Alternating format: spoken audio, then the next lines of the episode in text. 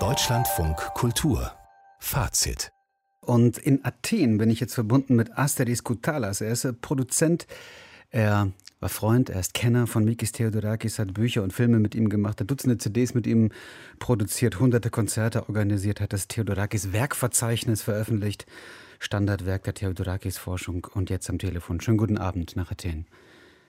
Ja, schönen guten Abend. Hallo. Sie sind in Athen und haben heute Morgen beim Aussteigen aus dem Flugzeug vom Tod Ihres Freundes erfahren. Konnten Sie sich äh, vorher noch von ihm verabschieden in Ruhe? Ja, ich hatte das Glück und das hängt ja auch mit dieser Reise heute zusammen, dass äh, Mikis vor äh, etwa einem Monat äh, mir geschrieben hatte, dass äh, ich sofort kommen soll, weil ich, weil er den September nicht erleben würde und wenn ich mit ihm äh, noch sprechen möchte und mich von ihm verabschieden möchten, möchte, sollte ich doch gleich kommen und ich habe mich natürlich sofort ins Flugzeug gesetzt und wir haben äh, vor vier Wochen bis vor drei Wochen, also zehn Tage war ich dann da und wir haben äh, sehr viel besprochen und äh, so gut das möglich war, weil schon da ging es ihm nicht äh, gut und äh, haben mich auch äh, verabschiedet. Und seine Prophezeiung war eingetroffen. Als ich heute abhob, lebt er noch, als ich, ähm, als das Flugzeug äh, in, in Athen landete. Ich sollte ja um 18 Uhr mit ihm zusammenkommen, äh, war er gestorben. Was haben Sie heute gemacht, um an ihn zu denken? Boah. Also ich, äh, ich kenne ihn ja seit 1980 und wir haben äh, die, die halb, was heißt die halbe, die ganze Welt umrundet, mehrmals sogar und haben zusammengearbeitet, äh, äh, Filme gemacht, Bücher gemacht, äh, CDs gemacht. ich war bei Ballettproduktion, Opernproduktion dabei. Das war eben das Schöne mit Mikis äh, zusammen zu sein, weil man, man lebte regelrecht in dieser Wolke von, von Kunst, von Musik, von Geschichte, von Philosophie. Und das war so toll. Also äh, der Josef Beuys hat ja mal über ihn gesagt, er ist so ein Beispiel einer sozialen Plastik.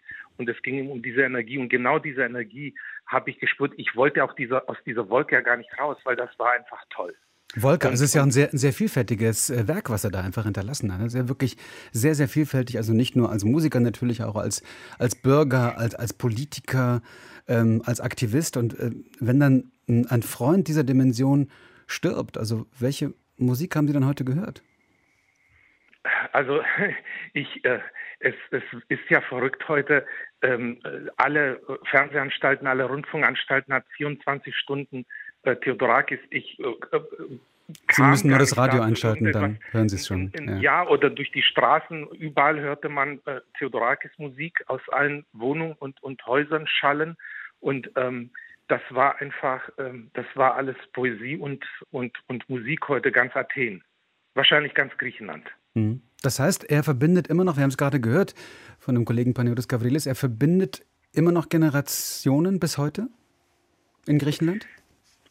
Naja, das, das äh, Problem, was das Problem? Das, doch, das Problem, was Mikis eigentlich hatte, war, dass er diesen griechischen Bürgerkrieg, der ja äh, nach dem Zweiten Weltkrieg in Griechenland getobt hat, niemals anerkannt hat. Da hat dieser griechische Bürgerkrieg, also er nannte das die unnatürliche Entzweiung des griechischen Volkes, hat er nicht anerkannt und er war allein damit, äh, weil dadurch wurde er für die Rechten zum Linken, für die Linken zum Rechten und ähm, er war immer einsam und allein in dieser in dieser Haltung, weil er sagte, ähm, äh, alle sind griechische Patrioten, die Rechten und die Linken, und das ist eine, eine, eine unnatürliche Entzweiung und ich akzeptiere das nicht.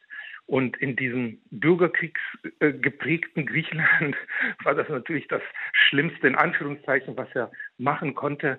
Und ähm, da, da kamen auch sehr, sehr viele äh, politische Probleme. Äh, er, er, vereinte eigentlich dann die Griechen, die Rechten und die Linken tatsächlich mit seiner Musik. Also weil er alle Menschen, alle Griechen liebte, alle, und durch, das, durch seine Musik auch vereinen konnte und vereinte, ähm, hassten ihn politisch alle. also das war, das war, glaube ich, so die Dialektik, ähm, ja. Äh, die, die, die, äh, die sein Leben geprägt haben als Grieche. Aber das ist eine bemerkenswerte, Sie nennen es Dialektik, wir können es auch äh, Ambivalenz nennen. Da schließt sich der Bogen ja auch zu ihm als politischer Figur, die ja auch viele durchaus kritisch sehen, gerade äh, im Alter. Also klar, er hat begonnen damals als junger Mann gegen die deutsche Besatzung zu kämpfen. Er war gegen die Militärdiktatur. Er stand für das, für das bessere Griechenland, ähm, hat vom, äh, vom Exil aus versucht, die Militärdiktatur weiter zu bekämpfen. Und dann diese irritierende Wandlung im Alter. Also viele würden sagen nationalistisch, zum Teil aber auch antisemitisch. Haben Sie mit ihm darüber gesprochen? Ich weiß nicht, äh, ob wir die Zeit haben, darüber zu sprechen. Also, also äh, äh ich, ich komme nochmal zurück zu dem, was ich gesagt habe, und weil da, daraus entstehen auch sehr viele oberflächliche Meinungen, die eben aus dem politischen Griechenland heraus auch entstanden sind, vor allem bei, bei Linksintellektuellen. Ähm, ähm, man sagt ja immer, man sagt, ja, er ist der Opportunist gewesen, er ist ein Linker und dann ist er bei der Rechten gewesen. Aber keiner sagt, dass nicht er eine Koalitionsregierung gebildet hat, sondern die Kommunistische Partei Griechenlands hat mit den Rechten eine, eine Koalitionsregierung. Wenn man das dann ausspricht, sagt man, ja, das stimmt. Also er war ja parteilos seit 1972 und er hatte das Recht, mit, mit dem zu gehen und er hat das ja auch erklärt. Es gibt ja äh, meine zwei großen Taz-Interviews von 1989 und 90, wo er das alles erklärt.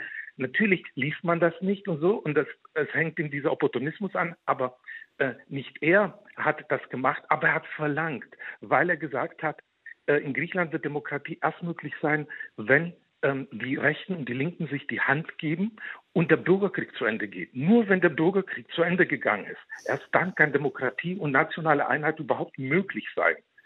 Und, ähm, und das hat er seit den 40er Jahren ganz einsam verlangt, in den 40ern, 50ern, 60ern, 70ern. Und dann kam es endlich dazu, und das hat er natürlich sehr begrüßt, 89. Da gibt sich der Generalsekretär der Kommunistischen Partei ähm, die Hand mit, dem, mit, mit Sotakis, also dem Führer der, der, der Konservativen. Und da sagt Mikis, jetzt ist der Bürgerkrieg zu Ende. Und das unterstütze ich. Ja, also, also an diesem kleinen Beispiel ähm, ähm, ähm äh, merken Sie vielleicht schon, wie, wie sich auch diese Mythen um Mikis ranken, die, die überhaupt nicht so. Und zum Antisemitismus noch ganz kurz ein Wort. Es gab also, diese, diese eine Aus, Aussage von ihm, dass die internationale Musikindustrie von Zionisten dominiert sei. Ja, ja, also, also ich sage mal so, es gibt, es gibt in, in dem Leben dieses Mannes ähm, äh, unzählige äh, Kooperationen mit israelischen Regierung, äh, sehr, sehr viele Freundschaften zu Israel. Er hat ja auch äh, sehr oft gesagt, dass er in Israel sehr gern leben würde. Und als äh, 1971, 72, 73 äh, die gesamte Linke quasi eine BDS-Bewegung äh, äh damals war, ist er als einziger großer linker Künstler nach Israel gegangen, ist dort, hat dort gelebt und hat dort Konzerte gegeben. Ich glaube 30 oder 40, 40 Stück. Und, ähm, und das ist bis heute, also ich würde sagen, er ist ein ganz großer Bewunderer und Unterstützer Israels und auch ein Philosemit. Also das, das ist das, was ich seit 1980 mit ihm erlebt habe in Israel, ach, überall, ja, bei den Konzerten, bei den äh, Produktionen und so weiter und so fort. Äh, es, die, die, die Probleme, die er hatte, waren politischer Natur und er, er sagt ja auch seine Meinung immer sehr, sehr offen.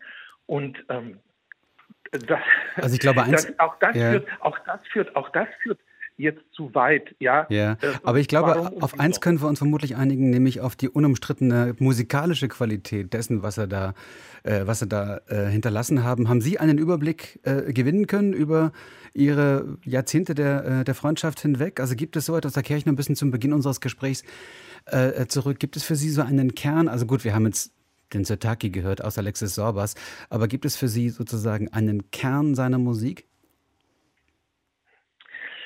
Ähm, ja, also schwierig, ne? Äh, der, Kern, der Kern seiner Musik ist, dass er für die Menschen komponiert hat. Er, er suchte nach Dialog und er war ja äh, in den 50er Jahren äh, in, in der Höhle des Löwen quasi drin in, äh, in der neuen Musik bei, äh, bei, mit Pierre Boulez zusammen in der Klasse von Oliver Messiaen, da war Stockhausen, da waren sie alle. Und da hat er mitbekommen, das ist nicht die Musikästhetik, die ich will. Also ich will mich nicht darüber freuen, dass mich die Menschen ausbuhen, wie das die anderen. Ich will nicht, dass ich mein Gesicht verliere, nämlich durch die Entmelodisierung. Ich will mein Gesicht behalten und der Fingerabdruck des Komponisten ist die Melodie. Und da haben, da haben sie ihren Theodorakis, so wie er dann ja tatsächlich, dann hat er den Bruch gemacht, ist 1960, obwohl er total erfolgreich war als, äh, als sinfonischer Komponist. Er war der Top-Junge sinfonischer Komponist im Westen.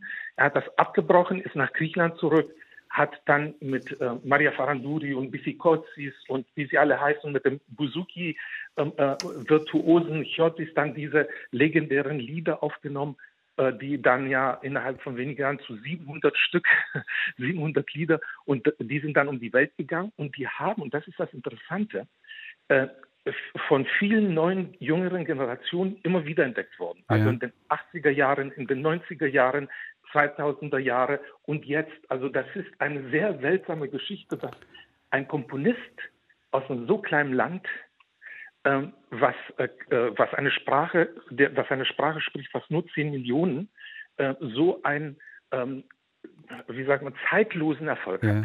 Asteris Kotalis, dann schlage ich vor, dass wir ähm, Musik von ihm hören, wo er auch selber singt, nämlich Omorphi Poli, Mikis Theodorakis, der also im Alter von 96 Jahren gestorben ist, der Musiker, Aktivist, Künstler, Volksheld, ähm, Komponist von vielen, vielen Liedern, vielen Opern, Balletten, Schauspielmusiken. Es wäre eine sehr lange Liste und auch eine politische Figur, durchaus mit Ambivalenzen. Asteris Kotalis, sein Freund, Kenner, Produzent seiner Musik und von CDs. Ich danke Ihnen sehr für das Gespräch.